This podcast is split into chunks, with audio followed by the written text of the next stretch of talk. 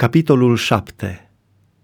Ce frumoase îți sunt picioarele în încălțămintea ta, fată de domn! Marginile rotunde ale coapsei tale sunt ca niște lănțișoare de pus la gât, lucrate de mâinile unui meșter iscusit. Pântecele tău este un pahar rotund, de unde nu lipsește vinul mirositor. Trupul tău este un snop de grâu încins cu crini. Amândouă țâțele tale sunt ca doi pui de cerb, ca gemenii unei căprioare. Gâtul tău este ca un turn de fildeș.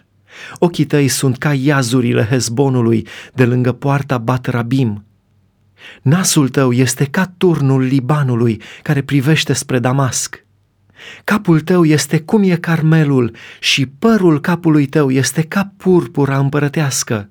Până și un împărat ar fi înlănțuit de pletele tale. Ce frumoasă și ce plăcută ești tu, iubito, în mijlocul desfătărilor!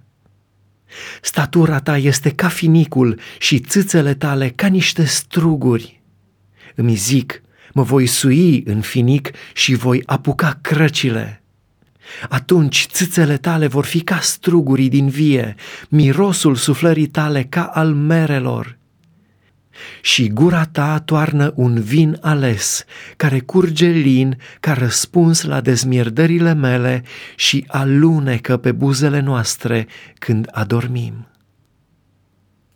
Eu sunt a iubitului meu și el dorește de mine. Vino, iubitule, haidem să ieșim pe câmp, să mânem noaptea în sate. Dis de dimineață ne vom duce la vii, să vedem dacă a înmugurit via, dacă s-a deschis floarea și dacă au înflorit rodiile. Acolo îți voi da dragostea mea. Mandragorele își răspândesc mirosul și deasupra ușii avem tot felul de roade bune, noi și vechi, pe care, pentru tine, iubitule, le-am păstrat.